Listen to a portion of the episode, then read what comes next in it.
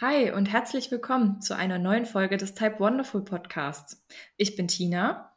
Und ich bin Eva.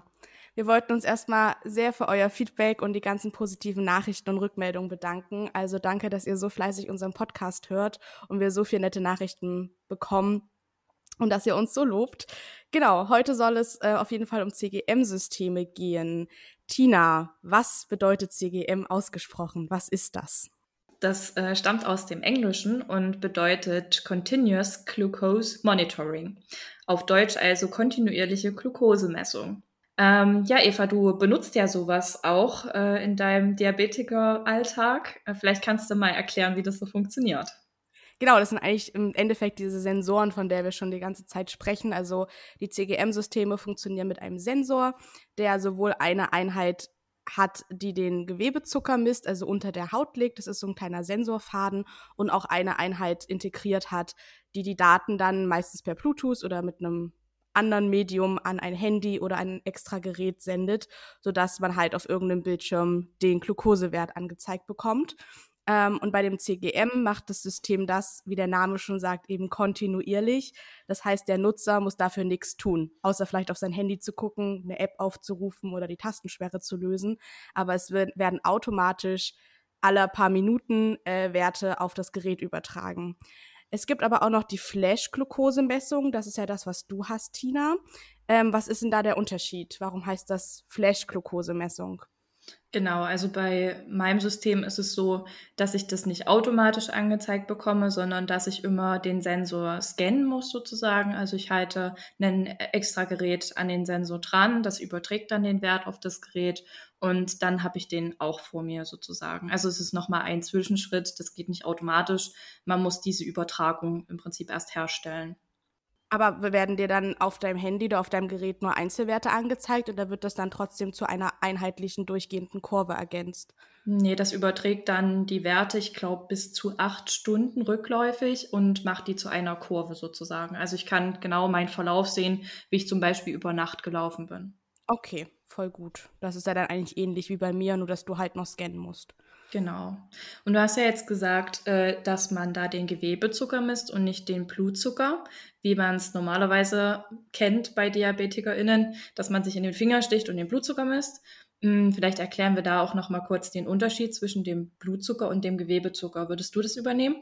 Genau, ja, das mache ich. Ähm, also das ist halt super wichtig, was man auch bei der Einweisung zum Sensor ganz oft gesagt bekommt, dass halt Gewebezucker nicht gleich Blutzucker ist, weil wie der Name schon sagt, beim Blutzucker wird halt vom Blut oder aus einem Gefäß sozusagen direkt im Blut der Glukosegehalt gemessen. Ähm, und beim Sensor ist es so, dass dieser Sensorfaden natürlich nicht in einem Blutgefäß liegt, sondern der misst den Zuckergehalt im Interstitium, also in der Zellflüssigkeit zwischen den Zellen und sozusagen im Unterhautfettgewebe. Ähm, und es hat halt nichts mit dem blutigen Wert per se zu tun. Ähm, was heißt es denn im Umkehrschluss, Tina? Worauf müssen wir achten? Was wurde dir so gesagt? Also bei mir ist es so, dass ich so ungefähr 15 bis 30 Minuten Verzögerung habe. Das ist aber auch unterschiedlich, habe ich das Gefühl. Das ist nicht immer gleich. Manchmal zeigt er das schneller an und manchmal nicht. Das kommt natürlich auch darauf an, wie schnell man sinkt und äh, steigt, also wie der Trendverlauf ist sozusagen. Wie ist es da bei dir? Bei mir ist es, glaube ich, auch sehr unterschiedlich. Also es ist ja auch so, der Gewebe, Gewebezucker hängt ein bisschen nach. Das macht ja auch Sinn, weil die Glucose von der Blutbahn ins Gewebe kommt. Das heißt, der ist immer ein bisschen verzögert, nur um nochmal die Anatomie zu klären. Es ist aber natürlich so, wenn die Werte länger stabil sind, gleichen sich der Blutzucker und der Gewebezucker auch an. Also genau. wenn ich genau. drei Stunden lang auf 6,0 laufe, dann zeigen mir wenn ich es blutig messen würde und auf meinen Sensor gucken würde, wären es beide Werte um die 6. Aber halt bei extremen Schwankungen merke ich das auch manchmal extrem, dass das 20, 30 Minuten braucht, bis dann der eigentliche Wert auf dem Sensor angezeigt wird, weil das Gewebe dann gar nicht so schnell hinterherkommt, diesen Wert abzubilden und das einfach eine, eine Verzögerung hat. Also ist bei mir auch sehr unterschiedlich. Hm, okay. Zum Beispiel ist es bei mir auch so, wenn ich halt von einem sehr hohen Wert runtergebohrt habe, braucht bei mir der Sensor ziemlich lange, um auch diesen Trend wieder zu sinken anzuzeigen. Also ich bin dann, das ist bei mir immer das Gefährliche. Ich habe dann macht manchmal auch einen Rage-Bolus, dann der Sensor zeigt die ganze Zeit noch 17 an oder so. Und wenn ich mal blutig nachmesse, bin ich halt schon längst auf 13 oder 12. Ähm, und da merke ich immer wieder, dass der Sensor einfach lange braucht, um mir die niedrigen Werte wieder anzuzeigen.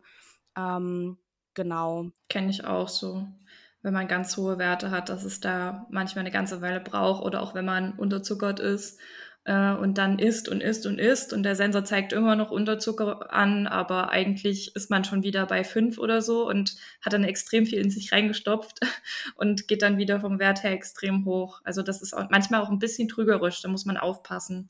Deswegen ist immer gut, wenn man sich unsicher ist, dass man auch nochmal blutig nachmisst. Wird auch empfohlen, wenn man sich unsicher ist. Ja, das kenne ich auch mit dem Unterzucker, das stimmt. Und es piept immer noch, dass man ein Unterzucker ist. Und ich weiß eigentlich schon, ich bin schon wieder im Normbereich. Der soll mal ein bisschen chillen. Was ich auch noch sagen wollte, ist oft auch so, wenn man die Sensoren oder bei meinem auf jeden Fall, wenn ich den neu setze, sind die am ersten Tag manchmal auch nicht ganz so genau oder haben, brauchen auch eine Zeit, um sich da erstmal einzuspielen. Also da sind die Werte oft auch ungenau und es gibt so eine Ungereimtheit zwischen blutigem Wert und Gewebezucker.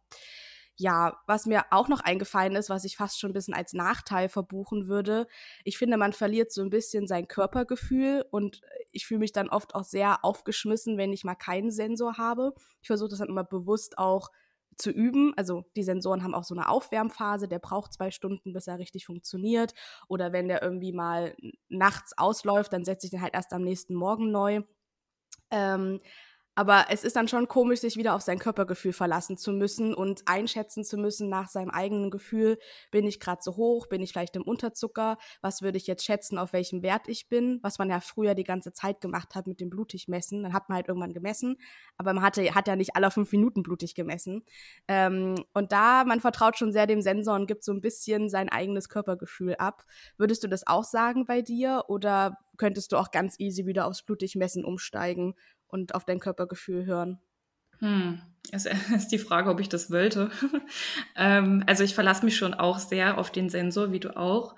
Ähm, aber ich glaube, ich habe trotzdem noch ein recht gutes Körpergefühl, würde ich sagen. Also wie gesagt, manchmal hängt er halt hinterher und äh, zeigt eine Unterzuckerung auch nicht sofort an. Und dann merke ich schon manchmal, hm, da ist was im Busch, da könnte was kommen. Also dieses Körpergefühl gerade für die niedrigen, aber auch für sehr hohe Werte ist schon noch da aber es ist natürlich trotzdem angenehmer äh, oder einfach ein sichereres Gefühl, wenn man auch zum Beispiel nach einer Nacht sieht, okay, so bin ich über die Nacht gelaufen und nicht so im Dunkeln tappt, ob da irgendwie vielleicht zwischendurch ein Unterzucker war oder so. Ja. So kann man halt genau rausfinden, okay, da war mal kurz runter, dann kam zum Beispiel die Leber, hat entgegengespielt äh, und es ist wieder ganz normal hochgegangen und es lief alles gut und man muss sich dann keine Sorgen mehr machen.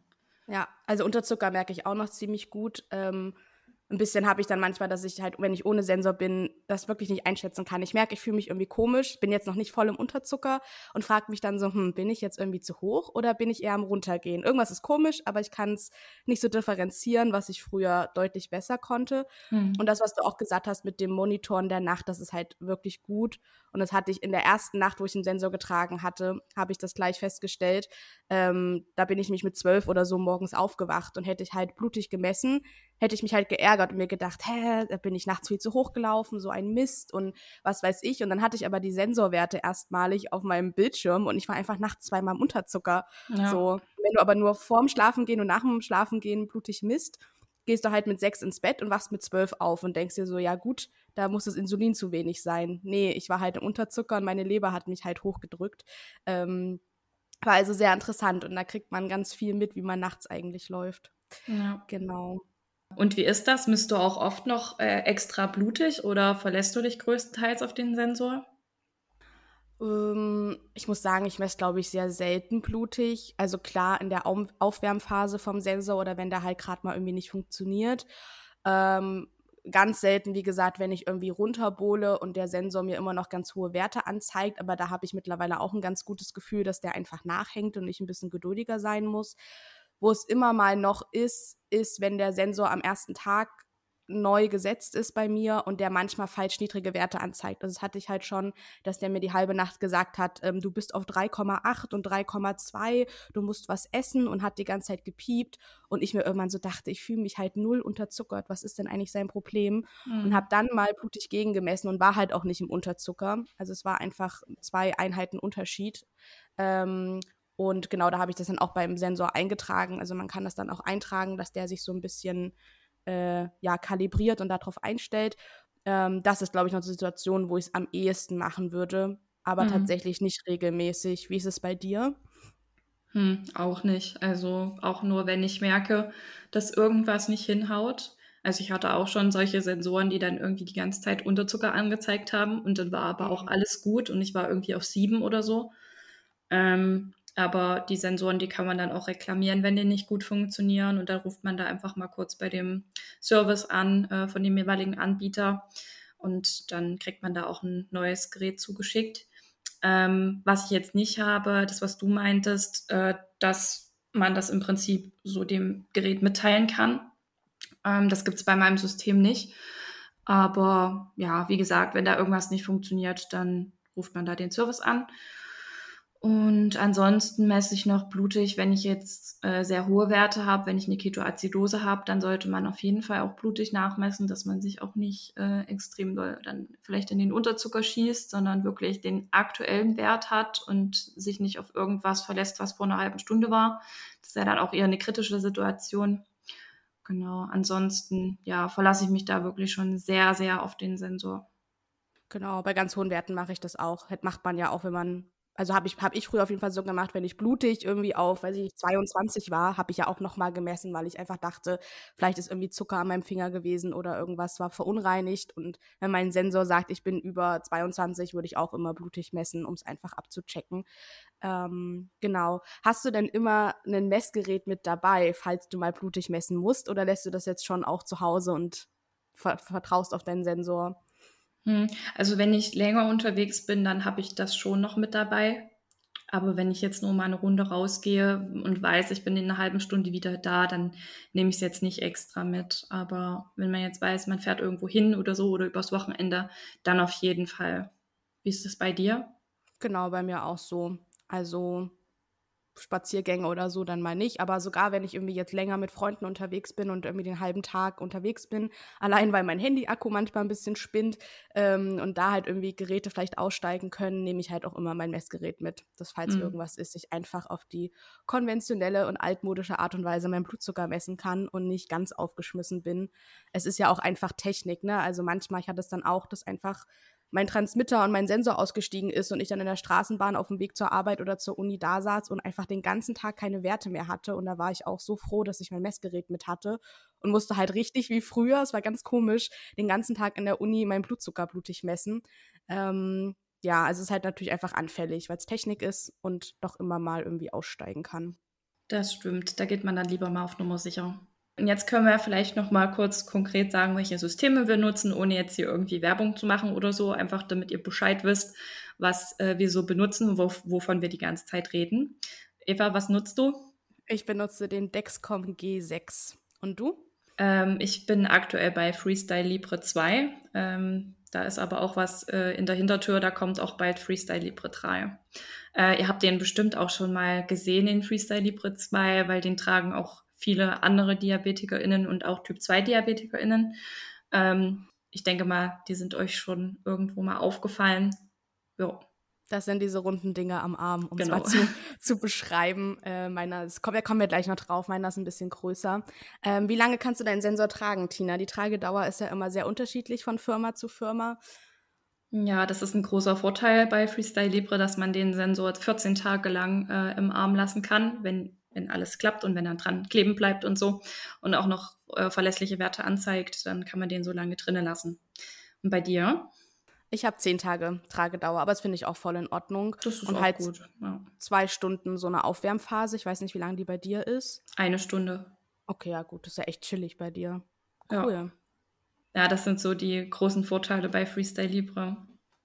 Genau. Ich wollte nur sagen, ähm, Aufwärmphase heißt, da hat man den Sensor schon gesetzt und dann muss er sich aber an die Körpertemperatur gewöhnen und sich an das Gewebe gewöhnen. Das heißt, man hat alles schon eingestellt auf dem Handy und überall, aber die Werte kommen halt noch nicht an. Man hat einfach de facto ein oder zwei Stunden noch keine Werte. So ist es auf jeden Fall bei mir. Ist bei ja, dir auch so? Genau. Der zeigt dann an, hier erst in 59 Minuten können Sie Ihren Blutzucker ablesen und ja, dann wartet man halt die Stunde und kann dann zwischendurch noch, doch nochmal blutig messen, falls irgendwas sein sollte.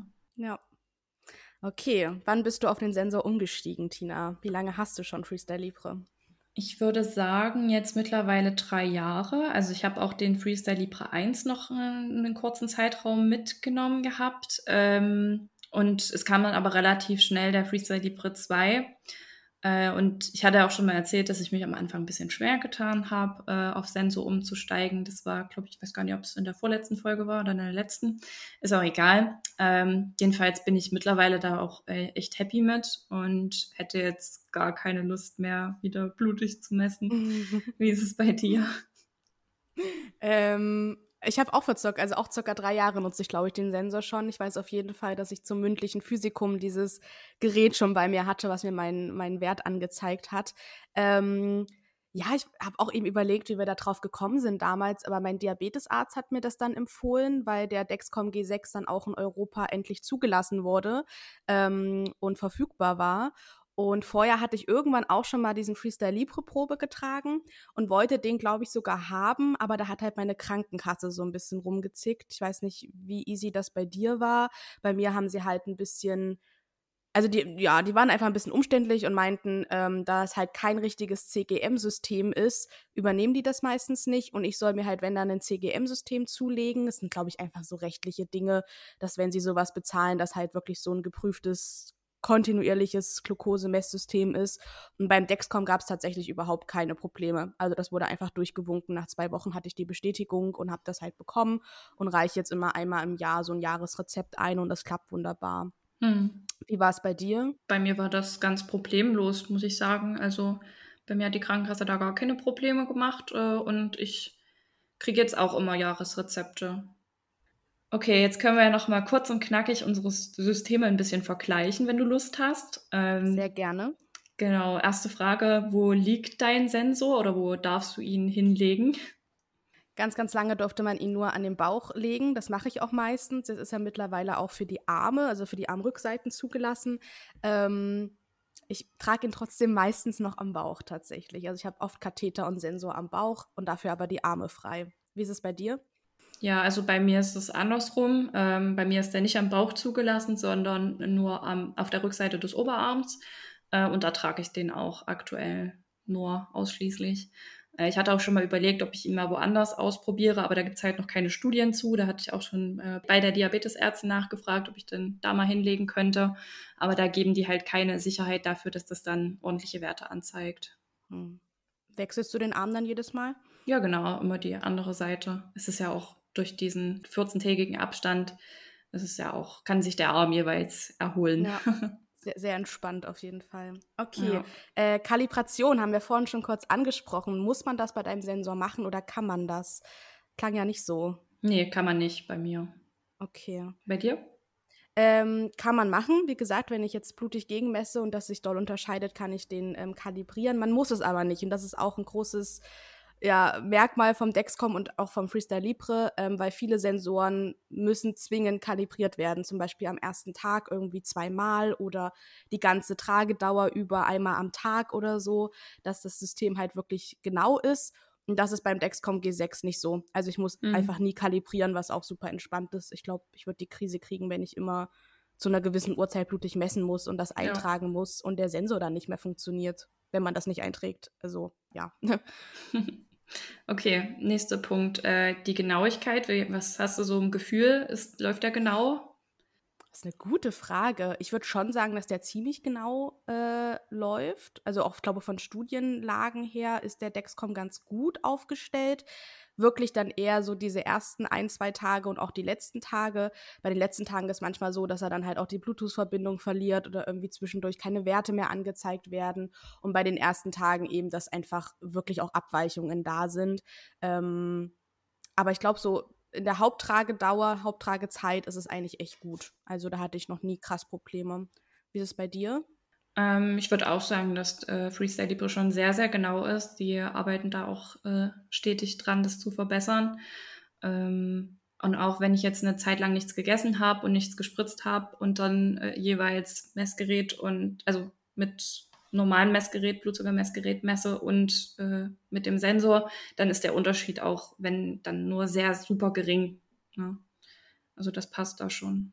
Voll gut. Ja, nochmal, um es konkret zu sagen, Scan oder kein Scannen? Bei mir Scan. Bei mir nicht. Also überhaupt nicht. Ähm, Gibt es auch keine Möglichkeit zu. Es wird einfach immer automatisch aufs Handy ja, übertragen. Bei mir ist es so, äh, es läuft halt übers Handy. Da wären wir schon beim nächsten Punkt. Welche Geräte kann man dafür nutzen? Also es gibt ein extra Gerät. Äh, und bei mir ist es halt auch übers Handy möglich. Das heißt, es läuft über NFC. Ähm, ich halte halt das Handy so direkt über den Sensor mit der Rückseite, also da, wo meistens die Kamera ist. Da halte ich das einfach dran und dann wird der Blutzuckerwert sozusagen übertragen per NFC und habe den dann auf meinem Gerät drauf. Aber gibt es auch Momente, wo der dir irgendwie einen Blutzucker so mitteilen kann oder musst du wirklich immer, immer, immer scannen? Um den Blutzucker zu sehen, muss ich immer scannen. Aber hat der nicht auch so einen Alarm, dass du hochgehst oder sowas? Ja, hat er. Das läuft dann, glaube ich, über Bluetooth, aber nagel mich nicht fest. Da zeigt er dann halt nur an hoher Glukosewert. Also ich kann die Werte im Prinzip einstellen, wann der mich warnen soll. Mhm. Ähm, und dann zeigt er einfach nur hoher Glukosewert, so als Push-Up-Nachricht. Und dann muss ich auch messen, um zu gucken, wie hoch ist er denn nun oder wie niedrig. Also muss dann scannen nochmal. Ja, genau. Okay. Aber interessant, dass er dir dann Bescheid gibt. Cool. Ähm, genau, bei mir ist es auch hauptsächlich übers Handy, um nochmal auf die Geräte zurückzukommen. Und ich wurde damals gefragt, ob ich es halt nur übers Handy machen möchte oder ob ich auch noch so ein extra Gerät, extra Manager haben möchte. Und ähm, da habe ich mich auch entschieden, das Gerät noch zu nehmen. Also ich habe theoretisch noch so ein Backup-Gerät, was ich auch öfter mal nehme, wenn ich zum Beispiel der Handy-Akku leer ist oder ich ähm, den ganzen Tag am Schreibtisch bin und mich nicht von meinem Handy ablenken lassen möchte, lege ich mir jetzt neuerdings dieses Gerät neben mich, ähm, weil das ist eben wirklich auch ein bisschen doof, weil man immer aufs Handy gucken muss und das Handy immer bei sich haben muss, um seinen Glukosewert zu checken. Ähm, und für mich war es halt auch wichtig in großen Prüfungen, gerade jetzt mit meinem Studium, kann ich ja nicht sagen, ey Leute, ich muss mein Handy hier mit reinnehmen, weil meine Glukosewerte da drauf sind. Ein Handy in der Prüfung ist einfach nicht zugelassen. Das kann man halt nicht machen. Ähm, und deswegen war es mir halt super wichtig, auch dieses extra Gerät zu haben, wo wirklich nur diese Glukosewerte drauflaufen. Ich meine, da kann ich auch irgendwelche Einträge machen, aber da kann ich jetzt hier nicht irgendwie googeln oder so. Und das hat dann auch immer ganz gut funktioniert. Das habe ich halt vorher beantragt, dass ich ein elektronisches Gerät mit reinnehmen muss, gerade bei den Staatsexamen. Ähm, und das ging ganz gut. Und da bin ich sehr froh, dass ich das genommen habe, weil wie gesagt, mit dem Handy würde das nicht so easy peasy gehen. Mhm. Ähm, einfach betrugsversuchsmäßig. Ähm, genau. Also ich habe zwei Geräte, die ich wechseln kann. Ja, also ich habe auch noch ein zweites Gerät, so ein extra Gerät. Das habe ich früher immer benutzt, ähm, weil ich früher noch ein anderes Handy hatte und da hat es mit dem NFC irgendwie nicht funktioniert. Also es ist jetzt schon viel bequemer über das Handy das zu machen. Ähm, aber das hat auch mit dem zweiten Gerät sozusagen früher gut funktioniert. Ähm, du hattest halt immer zwei Geräte dann bei dir dabei. Einmal das zum Scannen und dann halt das Handy so oder so. So muss ich jetzt nur ein Gerät mit mir rumschleppen und finde das eigentlich echt cool. Ähm, okay, nächste Frage. Äh, wie groß ist dein Sensor? Ist er sehr klobig? Wie fühlt er sich an? Also Dexcom ist schon eher klobig, vor allem im Vergleich zu deinem Sensor. Ähm, der G5, also die Generation davor, war aber noch höher und breiter und fetter, sag ich mal. Und bei uns ist gar nicht der Sensor oder dieser Sensorfaden das Problem, sondern der Transmitter. Also ich habe nochmal einen extra Transmitter, den ich da immer draufklicke, der halt diese Bluetooth-Verbindung herstellt und die Daten überträgt. Ähm, und das ist schon irgendwo klobig. Mich stört es mittlerweile nicht mehr. Aber zum Beispiel am Arm ähm, merke ich das dann auch mal, wenn ich den halt dran habe, dass ich eher hängen bleibe und da einfach irgendwas habe, was halt absteht. Ähm, ich kann dir jetzt aber auch keine genauen Zentimeterangaben geben, wie, mm. wie okay. hoch oder breit der ist. Ähm, ja, es ist schon klobiger als auch so ein Katheter. Es ist einfach wirklich so ein kleines Gerät, was man da halt draufklickt. Mhm. Ja, deiner ist ja sehr, sehr klein und unauffällig, oder? Ja, was heißt sehr, sehr klein? Also die nächste Generation wird noch mal viel kleiner. Damit man sich vorstellen kann, von der Größe her wird der nächste Sensor wie zwei 5 Cent Münzen übereinander gelegt, ähm, von der Höhe und Breite her sozusagen. Aktuell ist der noch ein bisschen größer. aber mich stört es jetzt gar nicht. Also auch beim Liegen oder so oder was auch immer, da merke ich das eigentlich gar nicht. Und dadurch, dass das halt ähm, hinteren Oberarm ist, wo man auch wenig Nervenzellen, glaube ich, hat, Nervenenden, tut es auch gar nicht weh beim Reinstechen oder so. Genau. Sehr gut. Okay, ist bei dir dann alles integriert oder hast du auch eine Art Aufsatz oder Transmitter, der die Verbindung herstellt? Nee, das ist alles in einem. Also nach 14 Tagen wechselst du alles? Ja. Okay. Ähm, nee, bei mir ist sozusagen wirklich, äh, dass der Transmitter extra ist. Den klicke ich dann immer raus, schmeiß den Sensor weg und klicke den beim neuen Sensor rein. Und der hält 90 Tage, glaube ich. Ähm, also da muss man ein bisschen drauf achten, dass man den nach drei Monaten irgendwann dann ersetzt. Mhm. Kriegt man auch immer dann einen neuen zugeschickt. Ähm, genau, aber der hält auf jeden Fall länger als halt die Sensoren. Das, das ist ja cool. cool. Ja. Äh, wir können euch ja auch noch mal gerne auf unserem Instagram-Account äh, ein paar Fotos hochladen, damit ihr euch das auch mal bildlich angucken könnt, wie das alles so aussieht. Gut, vielleicht noch kurz noch mal zu den Alarmen. Wie ist das bei dir? Kannst du die einstellen? Ja, ich kann sehr viel einstellen und das ist ja auch ein unglaublicher Luxus von den Sensoren, auf jeden Fall bei meinem, dass ich nachts auch geweckt werde, wenn ich zu niedrig oder auch zu hoch bin. Ähm, und ich kann sehr, sehr viel individuell einstellen. Also ich kann verschiedene Alarmprofile anlegen. Ähm, also ich habe immer eins zum Beispiel, was nachts läuft, was irgendwie 1 Uhr nachts startet bis morgens um 8 oder so. Und das kann ich auch jedes Mal noch ändern. Ich kann jedes Mal die Grenzwerte neu einstellen. Also er soll bitte ab über 10 piepen und unter 4 oder ne, dann das dann anpassen. Ähm, ich kann auch einstellen, da haben wir vorhin schon drüber geredet, wie oft der dann piept.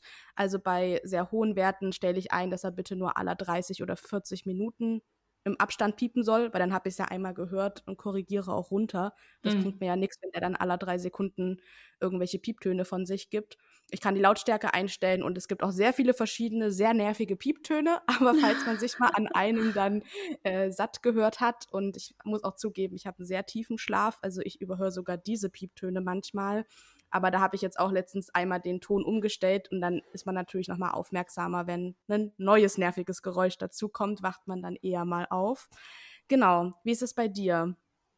Ja, also bei mir ist es noch nicht so fortschrittlich wie bei dir, dass man das alles so genau einstellen kann.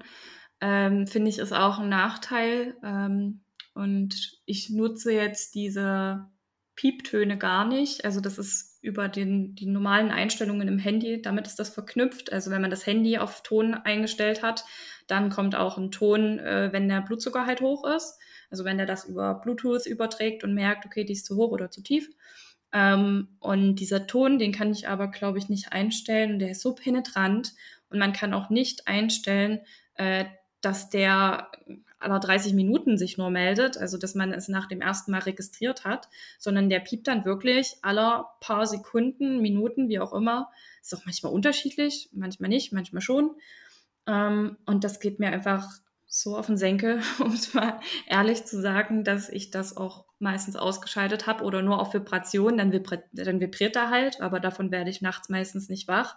Aber ich habe zum Glück jetzt nachts nicht so viele Unterzuckerungen. Ähm, aber manchmal wäre es schon praktisch. Also ich würde das auf jeden Fall auch mehr nutzen, wenn es diese Funktion gäbe, da einzustellen, okay, ich habe das jetzt verstanden, ich habe darauf reagiert, ich habe jetzt was gegessen oder getrunken oder ich habe was gespritzt äh, äh, erinnere mich in einer halben Stunde noch mal dran, falls ich doch noch zu hoch oder zu niedrig bin. Das fehlt ja. mir halt so ein bisschen.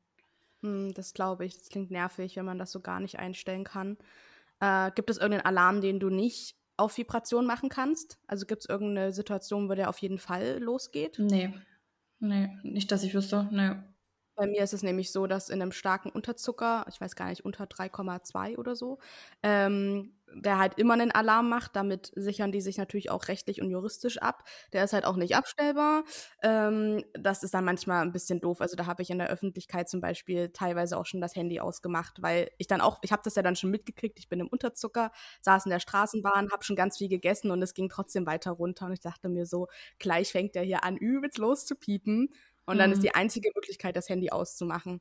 Ach, ähm, weil wenn ich die Bluetooth-Verbindung trenne, piept ja, dass die Bluetooth-Verbindung getrennt wurde. Also da piept der auch immer. Und das kann man auch nicht leise stellen. Also das ist dann wirklich manchmal so ein bisschen nervig. Ja, krass, ja. okay. Naja, aber man lernt damit zu leben. Ja. Und eignet sich irgendwelche Tricks an. Okay, Ähm, weiter im Text, wir haben noch ein paar andere Fragen. Äh, wirst du auf den Sensor am Arm oft angesprochen? Das hat man auch schon bei der letzten Folge ein bisschen angeschnitten bei mir, dass ich da mal so eine cringy Situation hatte, wo mich da mal so ein Typ in der Sauna angequatscht hat. Ähm, aber ich glaube, mittlerweile wissen auch viele, was es ist und können das so zumindest ein bisschen zuordnen. Im Gegensatz zu früher, wo das ganz neu war, da haben halt ganz viele gedacht, boah Mensch, das ist irgendein Sportgerät oder das misst irgendwie den Puls oder was weiß ich. Sowas haben die Leute dann immer gefragt. Also ich wurde da schon auch ein paar Mal angesprochen. Ja, wie ist es bei dir? Er ist auf jeden Fall ein Erkennungsmerkmal unter DiabetikerInnen. Also man sieht echt immer mehr mit diesem Freestyle Libre gerade. Ähm, ja, ich, ich trage ihn halt selten am Arm, aber hat auch ein bisschen den Grund, dass ich dann halt relativ oft angesprochen werde. Gerade wenn ich irgendwie auf Arbeit bin in meinem Nebenjob oder so äh, und da halt irgendwie ja, meiner Arbeit nachgehe und auch kurze Polo-T-Shirts trage, da wurde ich schon öfter auch angesprochen. Ähm, was jetzt auch per se nicht schlimm ist, aber es ist manchmal schon so ein bisschen komisch. Und ja, also, aber es liegt auch da, daran, dass der Sensor halt ein bisschen größer ist als deiner, würde ich behaupten. Ja. Also der ist schon sehr prominent dann am Arm und da kann ich auch die meisten T-Shirts nicht einfach so drüber machen. Ähm, genau, also ja, ich würde, glaube ich, schon eher darauf angesprochen werden. Hm. Okay, nächste Frage. Äh, stört der Sensor dich beim Schlafen oder beim Sport? Hat, hat er manchmal, macht er manchmal Schmerzen? Tut es manchmal weh? Wehtun tut er gar nicht. Ähm, was auch jetzt wieder ist, wenn ich ihn halt am Arm trage, muss ich schon sagen, dass ich da beim Schlafen mich beeinträchtigt fühle. Also wenn ich genau auf dem Arm einschlafe, ist es schon manchmal unangenehm und das drückt halt ganz schön, also drückt halt einfach. Ähm, aber ansonsten, wenn ich den meistens im Bauch trage, stört er überhaupt nicht. So beim Sport okay. würde ich auch sagen, stört eher, wenn dann der Katheter, dass der wehtut, aber den Sensor merke ich eigentlich gar nicht. Hm. Genau. Wie ist es hm. bei dir? Also beim Schlafen stört es mich auch überhaupt nicht. Nur, ja, manchmal tut der ein bisschen weh. Vor allem beim Reinstechen ist es manchmal bei mir, dass es da manchmal so ein bisschen weh tut und meistens lässt dieser Schmerz nach. Also es ist ganz selten, dass es wirklich mal äh, durchgängig weh tut. Äh, wenn man da doch irgendwie mal einen Nerv oder irgendwas getroffen hat, dann merke ich es auch beim Schlafen oder halt beim Sport. Aber es ist wirklich sehr, sehr selten. Normalerweise merke ich den gar nicht. So soll es ja auch sein. Genau. okay, wie gut hält das Pflaster bei dir? Musst du das irgendwie extra abkleben? Geht das irgendwann ab nach einer gewissen Anzahl von Tagen oder hält das bombenfest? Nee, das hält bombenfest. Also ja, Krass. die ganzen 14 Tage und selbst, also gut, im Sommer ist es auch nochmal was anderes, wenn man viel schwitzt. Da ist er dann schon so nach 12, 13 Tagen ist er dann schon manchmal so ein bisschen lapprig oder ja, fängt halt an, an den Rändern so ein bisschen äh, sich abzulösen. Aber im Winter zum Beispiel habe ich da überhaupt keine Probleme, dass das irgendwie vorzeitig abgeht. Der ist da wirklich super stabil. Die haben, glaube ich, auch die Pflasterzusammensetzung nochmal angepasst. Ähm, ja. Und vor allem, wenn du jetzt einen Sensor ganz neu gelegt hast und der geht irgendwie nicht, der ist irgendwie kaputt oder so und du musst den wieder rausziehen, ja, da bist du ganz schön am Ziehen. Dann kriegst du schwierig ab. Oh je. Und bei dir? Oh krass, da haben sie ihren Job ja gut gemacht, nicht schlecht. Ähm, ja, mein Pflaster hält auch ziemlich gut, also hält eigentlich ganz gut durch die ganzen zehn Tage. Es ist schon so, dass an den letzten Tagen das sich äh, manchmal sehr löst. Liegt aber vielleicht auch daran, dass ich den halt am Bauch trage und dann da mehr Bewegung auch beim Sport drinne ist oder beim Duschen, da halt immer das Wasser, wenn dann so eine ganz kleine Stelle schon gelöst ist, läuft das halt immer das Wasser da rein und dann löst sich natürlich das Pflaster. Ähm, also manchmal klebe ich dann auch noch so einen Pflasterstreifen drüber, um es zu fixieren für den letzten Tag. Ich muss aber auch sagen, dass der Sensor echt sehr robust ist. Also manchmal ist da gefühlt das, der ganze Pflasterrand schon halb abgelöst und ich kriege trotzdem noch meine Werte. Mhm. Oder der hängt schon gefühlt halb raus und ich kriege trotzdem noch meine Werte. Also ich bin da manchmal sehr erstaunt, wie zuverlässig der dann trotzdem noch funktioniert. Ähm, Worauf ich halt achte, ist, dass ich den zum Beispiel nicht direkt nach dem Duschen oder nach dem Baden setze, weil ich da einfach meine Haut kenne, dass die noch so feucht und, und aufgewärmt ist, dass sich da das Pflaster relativ schnell wieder verabschiedet nach ein, zwei, drei Tagen. Das ist dann halt richtig ärgerlich. Deswegen äh, ja, warte ich halt immer mindestens eine Stunde nach dem Duschen und das Desinfektionsmittel lasse ich auch irgendwie ewig einwirken, bis das wirklich pupstrocken ist an der Stelle. Und dann äh, setze ich den halt und damit klappt es eigentlich ganz gut. Mhm. Aber es gibt, glaube ich, auch, äh, zumindest für, bei Freestyle Libre, so Fixierungspflaster und ich glaube auch so wie so Bänder, die man dann da drum machen kann, wenn man jetzt zum Beispiel Sportler ist, dass da auch gar nichts passiert, sondern dass der richtig am Arm fixiert ist. Aber das habe ich jetzt zum Beispiel noch nie gebraucht kommt, glaube ich, echt drauf an, was man so für ein Hauttyp ist. Also viele müssen es schon, glaube ich, abkleben. Dann, wie du auch schon gesagt hast, ändern sich die Pflasterzusammensetzungen immer mal. Ähm, und viele reagieren, glaube ich, auch sehr schnell und leicht allergisch darauf und haben irgendwie Ausschläge. Das habe ich ein Glück auch noch gar nicht gehabt. Ähm, das hatte ich bei dem Freestyle damals, glaube ich, wo ich den Probe getragen habe. Da hatten die gerade ihre Pflasterzusammensetzung geändert. Da hatte ich eine rote mhm. Stelle. Du hattest ja jetzt schon mal kurz das Thema Duschen, Baden angesprochen. Ähm, wie ist das? Geht das ganz normal? Lässt du den da dran? Musst du da noch mal irgendwie äh, was zur Sicherheit drüber machen oder so? Wie kann man sich das vorstellen?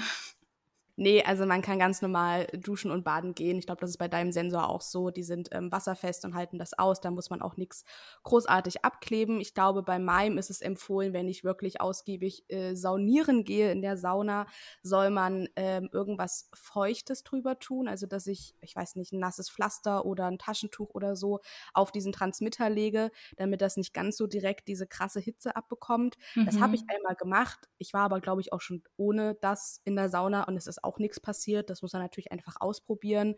Ja. Da haben die halt sicherlich einfach irgendwie in den Studien gemerkt, dass das dann manchmal einfach aussteigt. Ähm, aber ansonsten duschen, baden, zum See fahren, ans Meer fahren, ist alles ohne Probleme möglich. Hm, Wie ist es bei dir? Äh, bei mir ebenso. Ich habe auch vorhin nochmal nachgeguckt. Man kann den Sensor bei 1 Meter Wassertiefe circa 30 Minuten lang äh, tragen. Solange ist diese Wasserdichte garantiert. Äh, ich denke aber auch, dass danach jetzt nicht sofort das Ding im Popo ist, sondern dass es auch dann noch funktioniert, wenn man mal länger als äh, 30 Minuten baden oder tauchen ist. Ähm, also ich hatte da auch noch nie Probleme, dass da irgendwas kaputt gegangen ist. Okay, sehr gut. Ähm, hast du ein besonderes Auswertungstool oder irgendeine App oder Funktion, um deine Werte auch auszuwerten? Das wollte ich noch fragen. Ja, auf jeden Fall. Also ich habe ja einerseits die Handy-App, mit der ich den äh, Wert oder die Werte messen kann und die zeigt mir dann auch immer die Kurven an, den Verlauf, äh, die Werte von den Vortagen. Der macht auch so Durchschnittswerte, äh, ja, halt ganz viele Diagramme, zeigt den HB1C an, geschätzt natürlich. Also ich weiß gar nicht, ob ihr überhaupt wisst, was der HB1C ist. Das ist der Langzeitblutzuckerwert. Äh, ich weiß gar nicht, drei Monate äh, ja, passt der zusammen Wochen. ungefähr. Das sind, ja. Das sind drei Monate, genau. Ja, das, also der zeigt da diesen geschätzten Wert an. Ähm, ja, aber leider dadurch, dass das jetzt nicht mit der Pumpe verbunden ist, kann man jetzt nicht von irgendwelchen abgegebenen Boli oder äh, von der Basalrate gleich auf die Werte schließen. Aber trotzdem kann man ja quasi einmal die Pumpenwerte und einmal die Sensorwerte so übereinander legen für sich selbst oder das auch per Notiz zum Beispiel hinterlegen, wie viel habe ich jetzt gespritzt in der App, das funktioniert auch. Und dann kann man ungefähr abschätzen, okay, daran hat es jetzt gelegen, dass der Wert irgendwie nicht hingehauen hat. Jo, wie ist es bei dir? Ich habe auch eine extra App sogar dafür. Also ich habe einmal die App, die mir die Glukosewerte anzeigt und noch eine extra App für die Auswertung. Das ist auch ziemlich cool und intuitiv und ganz einfach zu benutzen. Die zeigt mir auch diverse Kurven, Trends, Mittelwerte, Tagesverläufe an. Ich kann mir da jeden Tag nochmal einzeln angucken und runterladen. Die Time and Range natürlich. Man kann verschiedene Zeiträume auswählen, ne? also die letzten sieben Tage, die letzten 30 Tage, wie auch immer. Ähm, habe aber auch das Problem, dass es halt nicht die Daten von der Pumpe hat. Also ich mache das jetzt immer so, dass bevor bevor ich halt einen Diabetesarzttermin habe, sehr akribisch meine ganzen Boli und alles in diese App von Dexcom eintrage. Das ist dann leider nicht so intuitiv. Das ist ziemlich nervig, das da einzutragen. Äh, mache ich also, also mache ich also auch normalerweise nicht. Ähm, und dadurch habe ich halt bei dem Auswertungstool immer wirklich nur meine Blutzucker- oder Glukosewerte und sehe da halt auch nicht, ob ich da was geholt habe oder nicht oder warum ich da hochgegangen bin oder nicht. Das müsste ich dann halt immer nochmal extra in der Pumpe nachgucken. Mhm. Ja, das ist immer ein bisschen aufwendig. Das muss ich halt dann auch extra machen, wenn ich jetzt äh, einen Termin bei der Ärztin habe. Eigentlich soll ich das immer machen, aber es ist halt schon nervig, wenn du nach jeder Mahlzeit da in diese App eingeben musst, ich habe jetzt so viel gegessen und so viel gespritzt und dann ja. merkst du irgendwie, du gehst in Unterzucker und dann musst du da nochmal eintragen, ich habe meinen Bolus abgebrochen oder irgendwas, ne? Das kannst du manchmal gar nicht alles erfassen, was so am Tag alles mit dir passiert ja. oder dass du Sport gemacht hast oder dass du die Pumpe abgemacht hast, weil du duschen warst. Das ist äh, ja ein bisschen nervig, ähm, aber da gibt es ja auch so ein bisschen jetzt die Aussicht auf diese Closed-Loop-Systeme. Die können wir auch noch mal ein bisschen anteasern. Da werden wir auch noch mal eine extra Folge dazu machen, wie das so funktioniert. Können es ja schon mal vielleicht grob erklären. Magst du das machen? Ja, ähm, genau, das ist das, was du vorhin angesprochen hast, dass ja momentan das oft noch nicht miteinander kommuniziert. Und bei den Closed-Loop-Systemen geht es gerade darum, dass halt der Sensor mit der Pumpe und vielleicht sogar noch mit einem dritten Gerät in einem Kreislauf äh, miteinander kommunizieren. Und ähm, da gibt es sehr viele verschiedene Systeme mit sehr vielen verschiedenen Funktionen, was die alles können. Aber man kann vielleicht grob sagen, dass die Pumpe eben auf den Glukosewert reagiert. Und sie kann zum Beispiel ihre Basalrate ähm, selbstständig ändern oder stellt sich halt auch ab, wenn irgendwie ein Unterzucker droht. Ähm, und einfach, dass man auch als Nutzer, du musst das nicht eintragen, sondern die Werte gehen automatisch werden die halt übermittelt und die Pumpe reagiert da drauf. Und ähm, das ist halt super, super cool. Äh, man läuft viel stabiler, die Time and Range ist viel besser und man muss sich einfach viel weniger drum kümmern, ähm, weil einfach sehr vieles automatisch funktioniert und man natürlich auch einfach die Unterzucker vermeidet. Also das ist natürlich ein ganz großer gewinnbringender Faktor und viele Systeme können halt auch die Überzucker runterkorrigieren automatisch, was halt auch super cool ist. Also da ist echt gerade ganz viel los. Seit 2020 gefühlt kommen da dauernd irgendwie ne, irgendwelche neuen Loop-Systeme raus. Das ist sehr, sehr spannend momentan. Ja. Genau. Ja. So, da hätten wir es für heute. ja, wieder eine längere Folge geworden. Ja, aber ist ja nicht schlimm, ist ja auch ein spannendes Thema. Und wir hoffen natürlich, dass es euch gefallen hat, äh, dass ihr auch was mitnehmen konntet. Äh, vielleicht konnten wir euch jetzt die Vor- und Nachteile unserer jeweiligen Systeme ganz gut äh, erklären und äh, vielleicht steht ihr ja gerade vor irgendeiner Entscheidung, die ihr treffen wollt, ob ihr euch für das eine oder das andere System entscheiden wollt. Jetzt wisst ihr, was die Vor- und Nachteile sind und vielen Dank fürs Zuhören und wir hören uns in der nächsten Folge. Bis zur nächsten Folge. Tschüss. Tschüss.